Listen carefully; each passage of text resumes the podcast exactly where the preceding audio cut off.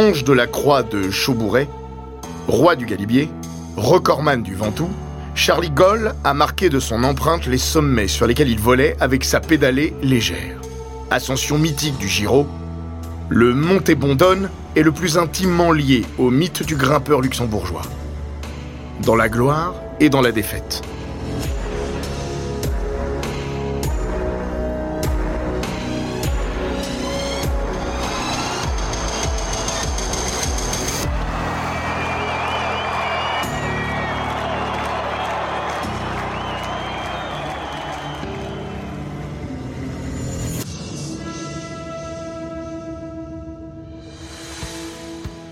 Bienvenue dans Les Grands Récits, le podcast d'Eurosport qui vous plonge dans la folle histoire du sport. Entre pages de légendes, souvenirs enfouis et histoires méconnues. Dans l'épisode d'aujourd'hui, nous allons vous faire découvrir l'incroyable histoire de Charlie Goll, l'archange du cyclisme professionnel.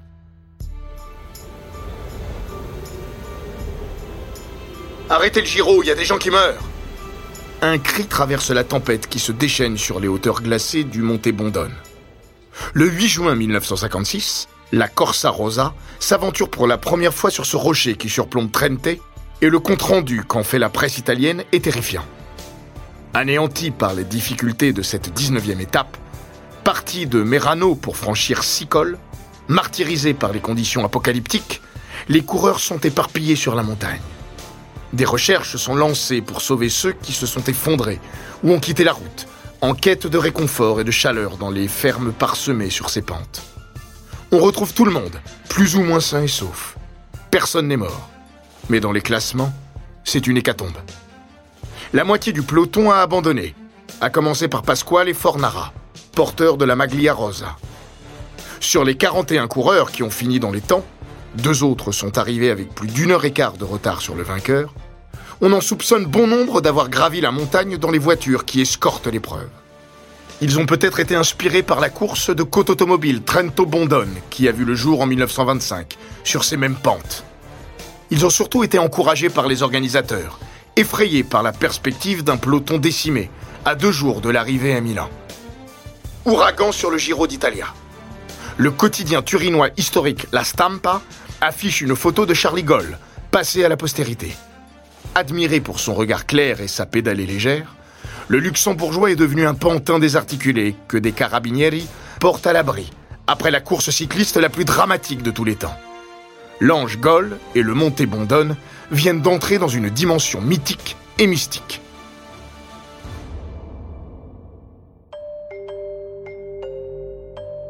Un peu plus de 23 ans plus tôt, Karl Goll est né le 8 décembre 1932 à la maternité de Pfaffenthal, dans la vallée de l'Alzette.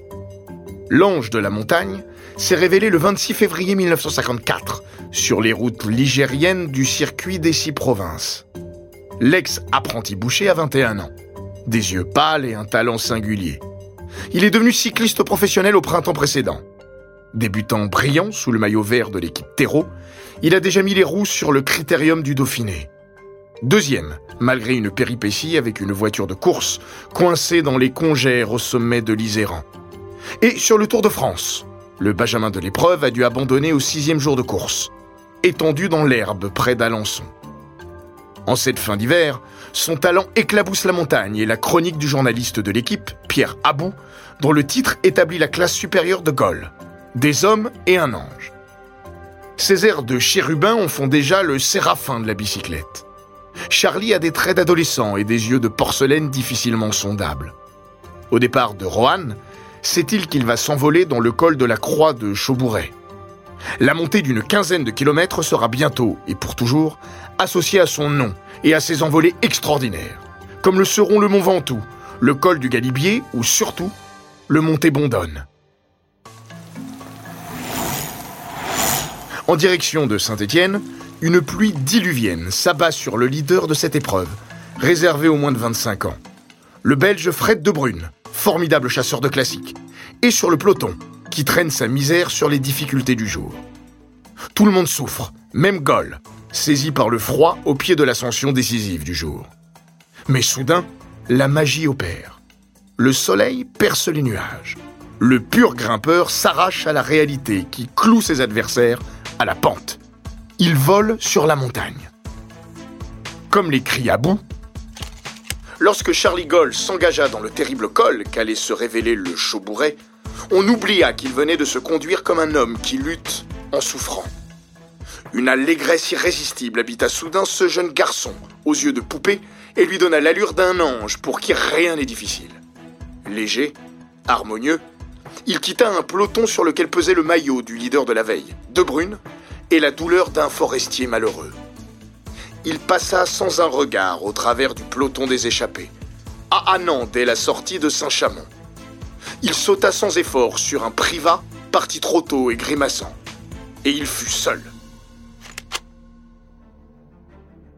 Figure enfantine, champion mythique en devenir, Gaulle devient un astre solitaire autour duquel il sera bien difficile de graviter, sur la route comme en dehors. Le luxembourgeois brille et s'éteint seul. Seul sur le bitume luisant de pluie qu'un rayon de soleil faisait fumer comme une vapeur d'encens, montant vers sa gloire. Seul devant la victoire offerte à sa jeunesse. Seul capable de monter sans grimace et sans douleur. Au sommet, Gaulle a repoussé toute concurrence à au moins deux minutes. À Saint-Étienne, il endosse le maillot jaune à bande blanche de leader. Un rayon de soleil a réveillé ses talents. Abou dira avec poésie Les anges, il est vrai, ont l'habitude du ciel sans nuages. Mais on retient que l'envolée du luxembourgeois s'est faite un jour de pluie. Ce sera un classique de sa carrière marqué par une série de chefs-d'œuvre apocalyptiques. Après l'envolée de Saint-Étienne, le critérium du Dauphiné lui offre une grande victoire au pied des Alpes, à Briançon, où Gaulle fera souvent étape. L'Ange de la Montagne y signera son premier succès sur le Tour de France, le 14 juillet 1955.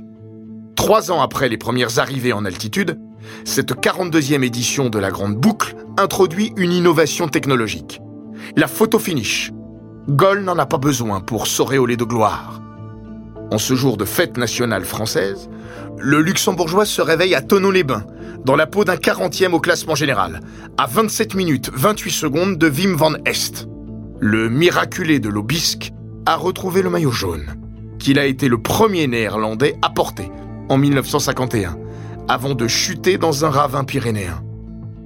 Van Est est un solide rouleur et la course aborde seulement ses premières grandes ascensions avec l'école des Aravis, du télégraphe et du Galibier, où la neige attend les coureurs à 2600 mètres d'altitude.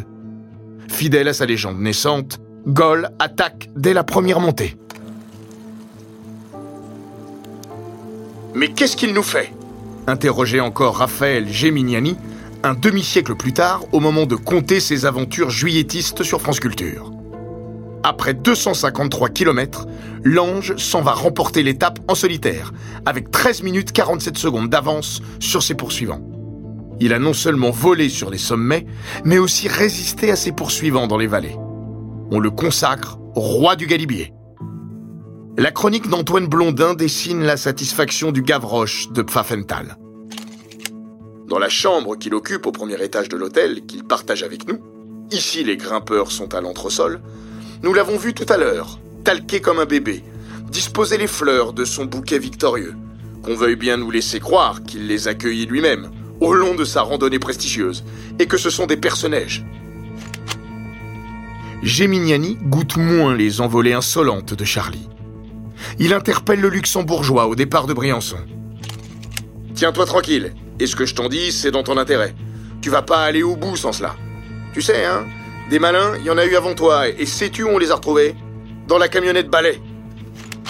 Gaulle, naturellement, n'avait que faire de la semonce du grand fusil Geminiani, ou de quiconque.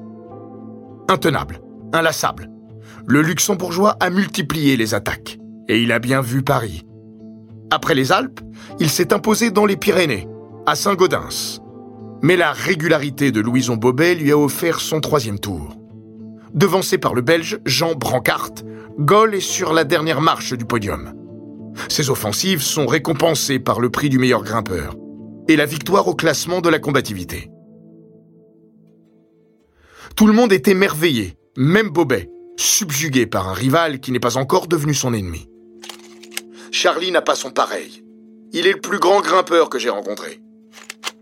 double vainqueur du Tour avant la guerre, André Leduc y va de sa prédiction. C'est en 1958 que Charlie Goll aura sa chance de gagner le Tour. Dans l'esprit du Parisien, les deux éditions à venir doivent permettre aux Luxembourgeois de parfaire sa mutation de grimpeur angélique, en champion irrésistible. Solide rouleur, 70 kg pour 1m74, le duc est bien placé pour savoir que le tour ne s'est jamais offert à un voltigeur comme Gaulle, 64 kg pour 1m74. Après ses yeux de poupée, la légèreté de son style est le deuxième cachet que Gaulle imprime dans la rétine et l'imaginaire des suiveurs, qui évalue à 110-115 tours par minute sa fréquence de pédalage dans les ascensions. Le journaliste Jean Leyot s'émerveille. Il ne pousse pas, il tourne. Sur la montagne, ses admirateurs voyaient un ange, voire un archange. Ses rivaux craignaient un démon qui leur faisait souffrir mille morts. Lui se sentait libre, dominé par les grandes nations cyclistes. France, Belgique et Italie en tête. Le tour s'est déjà offert aux luxembourgeois, François Faber et Nicolas Franz, mais jamais à un freluquet comme Gaulle.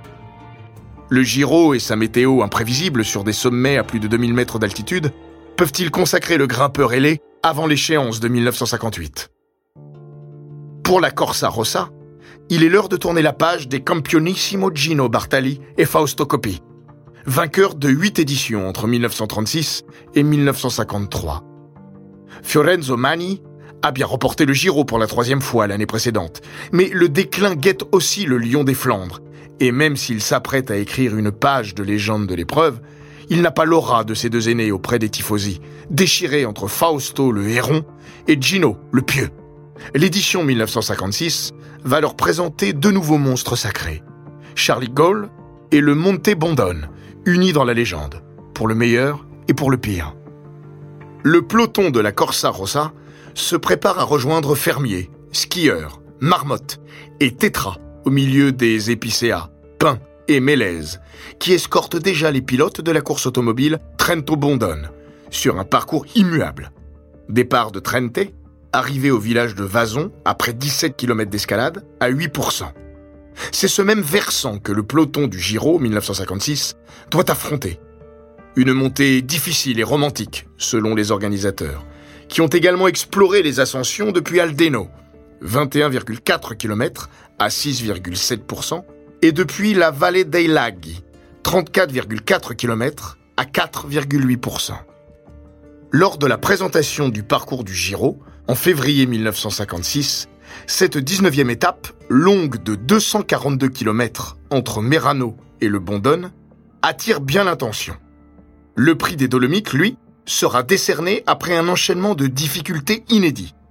Passi di Costalunga, di San Pellegrino, di Valles, Rolle, Del Brocon et Montebondone, énumère la Stampa sans considération particulière pour ce dernier sommet. Ne approfitta il lussemburghese Charlie Gaul che vince dopo 9 ore, 7 minuti e 28 secondi. Quelques mois plus tard, le ton est tout autre. Le Bondone a choqué le monde cycliste. Charlie Gaulle l'a conquis. Ensemble, ils ont atteint une dimension mythique et mystique. Le chérubin a pourtant présenté son visage habituel en début d'épreuve. Il accumule un débours de 7 minutes avant même les premiers sommets des Abruzes. Il s'impose à Campobasso, septième étape, mais il est surclassé dans le contre-la-montre de Lucas, 13e étape. Le voilà repoussé à plus de 10 minutes du maillot rose, que le vétéran Pasquale Fornara prend à l'étoile montante Alessandro Fantini. La démonstration de Gaulle sur les pentes menant au sanctuaire de San Luca, à Bologne, n'y change pas grand-chose. Il virevolte sur ce contre-la-montre de 2 km et demi. On attend son envol dans les grandes ascensions de la dernière semaine. Au 17e jour de course, le luxembourgeois se lance dans un numéro par-delà les hauteurs glaciales du Stelvio, 2750 mètres d'altitude. Mais il crève à trois reprises dans la descente. Son retard au général enfle 24e à 16 minutes 06. Jamais un homme n'a remonté une telle situation sur les routes du Giro, qui ont déjà consacré bon nombre de floriclasses, et seulement deux étrangers. Aucun homme ne l'a fait depuis. Mais sur les routes du Trentin, l'ange est touché par la grâce, alors même que l'Apocalypse se déchaîne. Dès le départ, les augures sont ténébreux. Il pleut sur Merano lorsque le peloton s'élance à 9h du matin. Les coureurs s'ébrouent. Gol prépare son coup. Flanqué de l'aigle de Tolède, Federico Bahamontes, et du vigneron de Cabas, Jean Dotto, il se détache dans la première ascension, vers le Passo di Costa Longa. Les conditions le déchaînent, mais elles lui jouent aussi des tours. Ses freins ne répondent plus dans la descente, et il doit utiliser ses pieds pour garder un semblant de maîtrise sur une route trempée. Revoilà Gaulle enfermé dans ses travers. Charlie est intenable quand la route se dresse, mais il perd beaucoup trop de temps sur les autres terrains. Distancé, il se refait dans l'ascension suivante, le Predazzo. Au Passo il est seul en tête, avec 2 minutes 35 secondes de marge sur Bruno Monti et 2 minutes 55 secondes sur Bahamontes. Mais de nouveaux ennuis mécaniques lui font perdre plus de 5 minutes. Il reprend les commandes dans la montée du Brocon et les repère dans la descente suivante. Le fil de la course est d'autant plus décousu que la météo se dégrade. Les motos des photographes ne peuvent plus suivre les coureurs. Le froid, la pluie, la neige, la grêle, le brouillard. Tout ramène les pénitents du Giro à leurs terribles conditions humaines. Et le pire reste à venir sur les pentes du Bondone. Bruno Monti attaque l'ascension en tête. Ce n'est plus un rideau de pluie, mais un mur qu'il doit traverser. Il est dépassé par Nino de Filippi, puis par Fornara. Sa tunique rosa doit être un phare pour la course et les suiveurs. Mais les feux de voiture sont les derniers repères lumineux dans la noirceur du Bondone. Fornara est poussé à l'abandon par son directeur sportif, qui craint pour la santé de son leader de la course. Pour 10 millions de lire, je ne serai pas reparti, avouera-t-il plus tard. Ces 9 heures de course en enfer, selon la formule de la Gazzetta dello Sport, ont éteint la vaillance de tous les coureurs. Tous, sauf un irréductible luxembourgeois. Sous un ciel crépusculaire, Charlie émerge en vainqueur. L'ange a triomphé. Mais lui-même ne sait trop comment il a passé les enfers. Gol était hébété et pleurait dans la montée finale, rapporte la Stampa, qui décrit un petit coureur désemparé, les yeux dans le vide, qui ne parvient pas à prononcer un mot après l'arrivée. On le transporte à l'abri et il souffle en italien Fredo, Fredo. Il a froid, et plutôt deux fois qu'une. Sur la ligne, suivent Fantini, à 7 minutes 44 secondes du vainqueur, puis Mani, à 12 minutes 15 secondes. L'héroïsme du lion des Flandres passe lui aussi à la postérité. Non seulement il a relevé les défis jetés par les organisateurs et par les cieux, mais il l'a fait avec une épaule fracturée par une chute dans la douzième étape. Pour tenir son guidon, son mécanicien avait noué une chambre à air que Mani serrait entre ses dents. Quelle souffrance Quelle souffrance lâche-t-il avant d'implorer les journalistes de le laisser tranquille. Il reste plus lucide que le local Aldo Moser, dixième de l'étape à plus de 20 minutes, qui demande Où est la ligne? Les yeux gonflés, les jambes violettes, le champion originaire de Trente ne s'est même pas rendu compte qu'il en avait terminé de son calvaire. On installe les survivants de l'étape à l'auberge Bondone, où, dans la chambre numéro 24, Gaulle a recouvré ses esprits. On l'a réchauffé à force de massage et de cuillerée de bouillon. On se sert d'un couteau pour arracher le maillot que le froid et l'humidité ont incrusté dans sa peau. L'ange demande Qui est premier du classement général? Un certain monsieur Goll. Impossible. L'écho de l'exploit de Goll est vite descendu dans la vallée de Trente pour traverser les frontières. Dans l'équipe, Jacques Godet, chroniqueur et directeur du Tour, salue un exploit sans précédent dans le cyclisme contemporain. On retrouve là le caractère des étapes de montagne des temps préhistoriques. Il a fallu pour cela le cataclysme céleste, mais aussi la classe très rare et très particulière du petit luxembourgeois. Dans chaque col, le fantastique grimpeur comblait son retard avec une virtuosité que, pour ma part, je considère supérieure à celle de tous les meilleurs grimpeurs connus jusqu'à ce jour. La performance de Gaulle émerveille. Elle interroge aussi. On suggère qu'il a bénéficié de l'aide d'une voiture, comme beaucoup d'autres. On affirme qu'il pratique le doping, à une époque où les contrôles sont inexistants. Ils seront introduits sur le Tour 1965 et accueillis par une grève des coureurs. Chaque témoin sait que cette journée fut une orgie de médicaments, écrit Pierre Carret dans son livre Giro, reprenant un article d'époque détaillant l'usage des bombas, ces cocktails de médicaments contenus dans de petits tubes métalliques. Une fois digérée la révélation apocalyptique, Godet critique la surenchère de ses confrères organisateurs du Giro. L'excès même de l'effort n'est-il pas la cause première de l'usage du doping, dont il est apparu qu'il a été fait un abus dangereux au cours de cette tragique étape?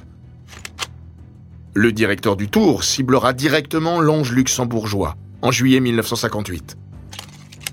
On constate que Goll ne parvient pas à récupérer après les gros efforts produits par la chaleur, ce qui laisse croire que l'homme use de produits stimulants qui, dans de telles conditions, ne passent pas. Les rivaux de Goll ont beau jeu d'alimenter la rumeur de ses abus d'amphétamine. À commencer par Federico Bahamontes, qui oublie le malaise dont il a lui-même été victime sur le tour après une injection. On cite des conversations privées dans lesquelles Goll partagerait ses craintes, à force de gober des pilules. Charlie va mourir. Mais longtemps après sa retraite, l'ange assure auprès de l'universitaire luxembourgeois Frank Wilhelm qu'il devait sa résistance à la consommation d'un kilo de sucre par jour et suggère que Jacques Anquetil était stimulé par les médecins de l'armée française. Rien n'est contrôlé, rien n'est prouvé. Les secrets s'effacent au profit de la légende. Et les organisateurs du Giro sont tellement fiers que le Bondone fait son retour dès 1957. Goll sera au rendez-vous. Il devra cette fois batailler avec Louison Bobet, escorté par une très solide équipe de France. On va foutre le feu au peloton, promet le grand fusil Geminiani. On va le faire sauter à la dynamite. Goll fait désormais partie de l'équipe Faima, mais il reste souvent esselé dans le peloton, de par sa nationalité, de par son tempérament. L'ange de la montagne s'est retrouvé au cœur de nombreuses mésalliances et mésententes, en course et au moment de répartir les primes. On critique aussi son dilettantisme lors des phases apparemment anodines de la course.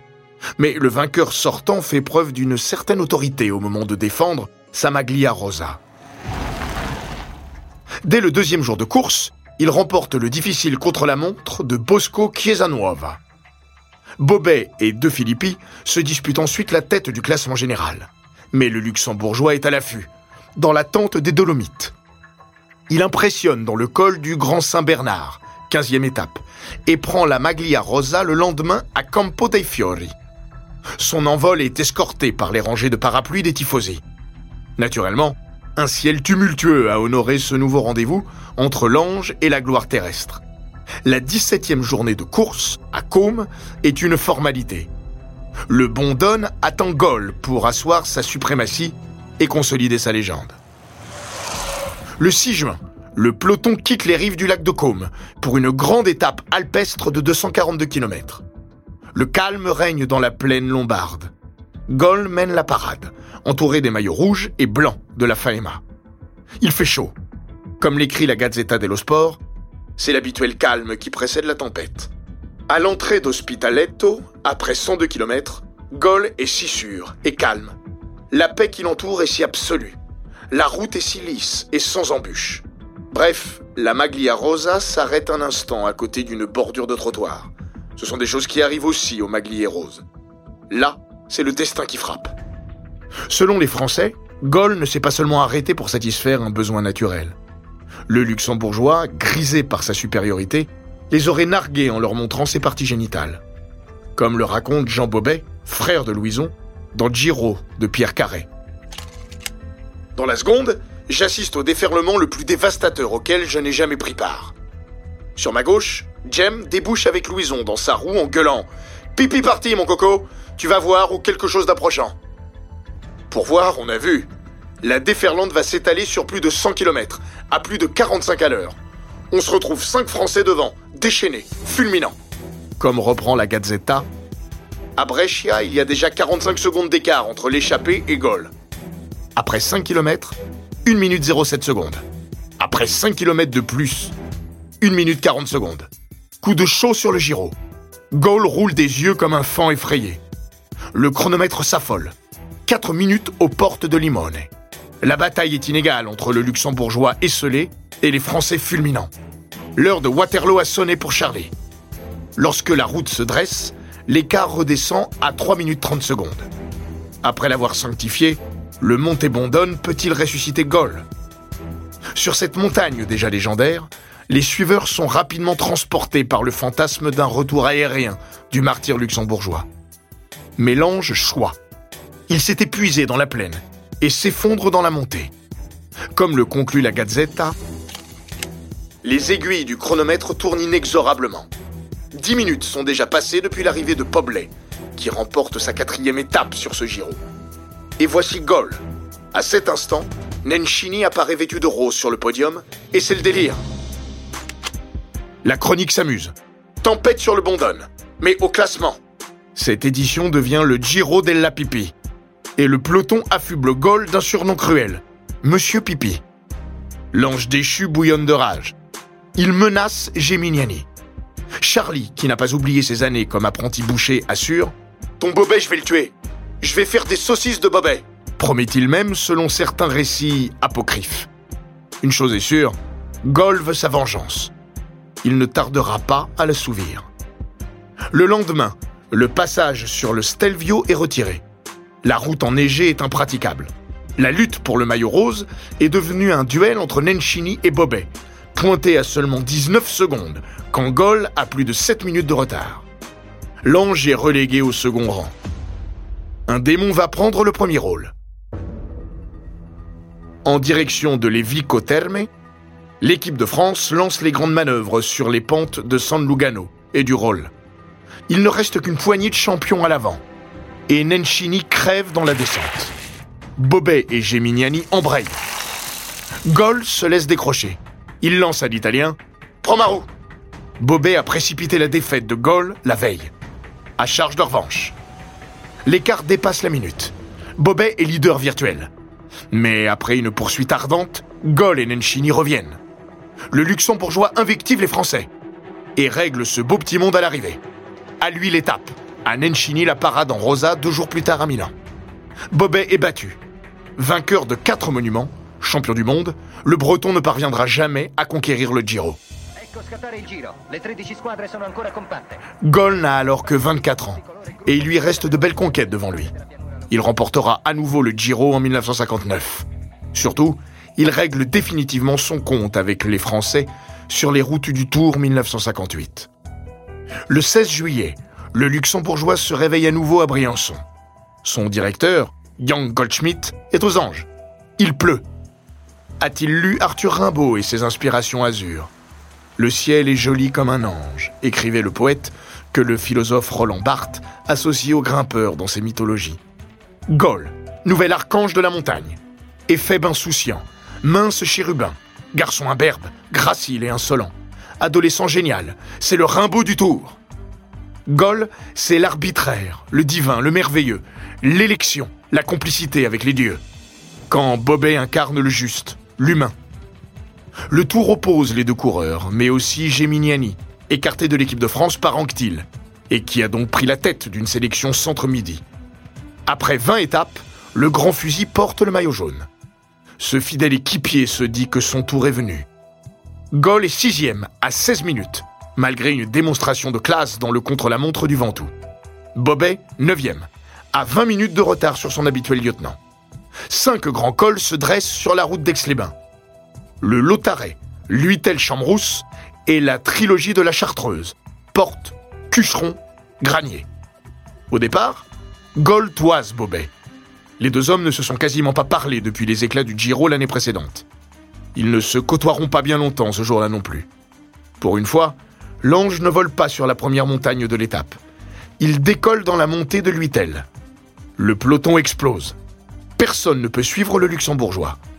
Il traverse un déluge et provoque des différences hallucinantes. Comme le commande Bobet après 219 km de course éperdue, Raphaël Geminiani perd 14 minutes.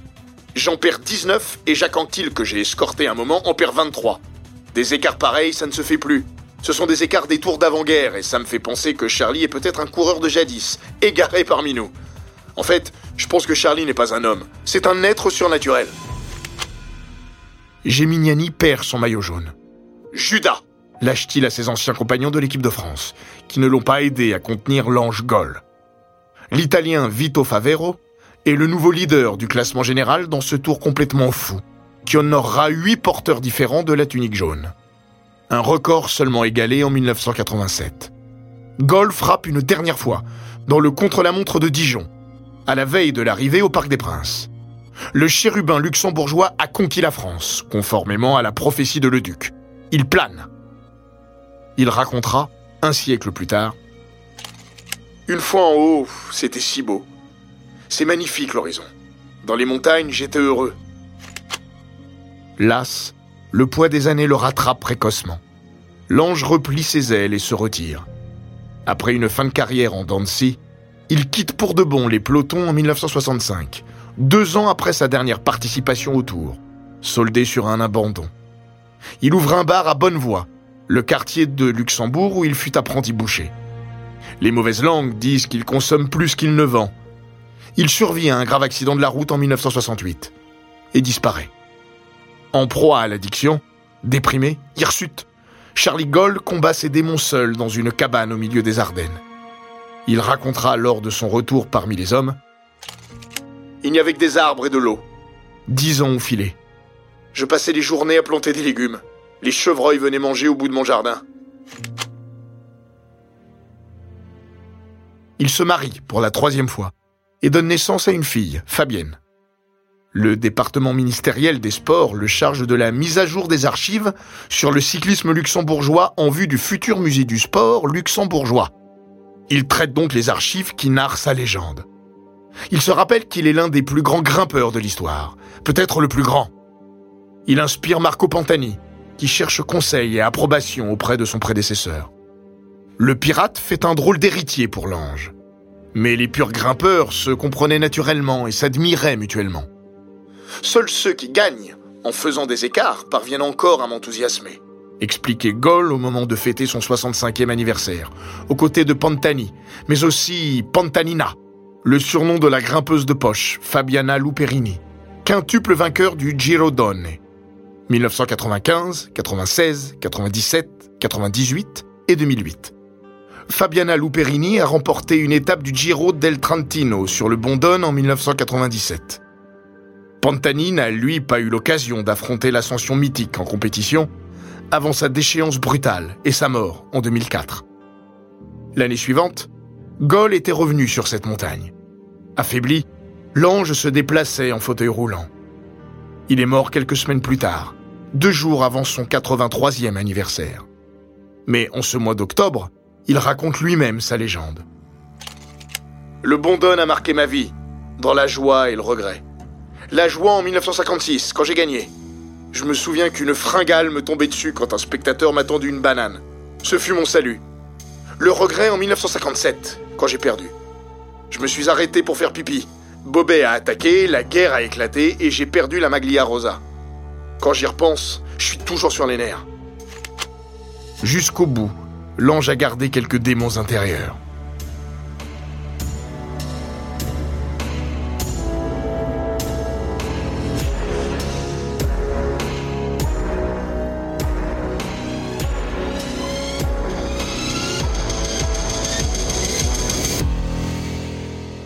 Cet épisode des grands récits d'Eurosport a été écrit par Benoît Vitek.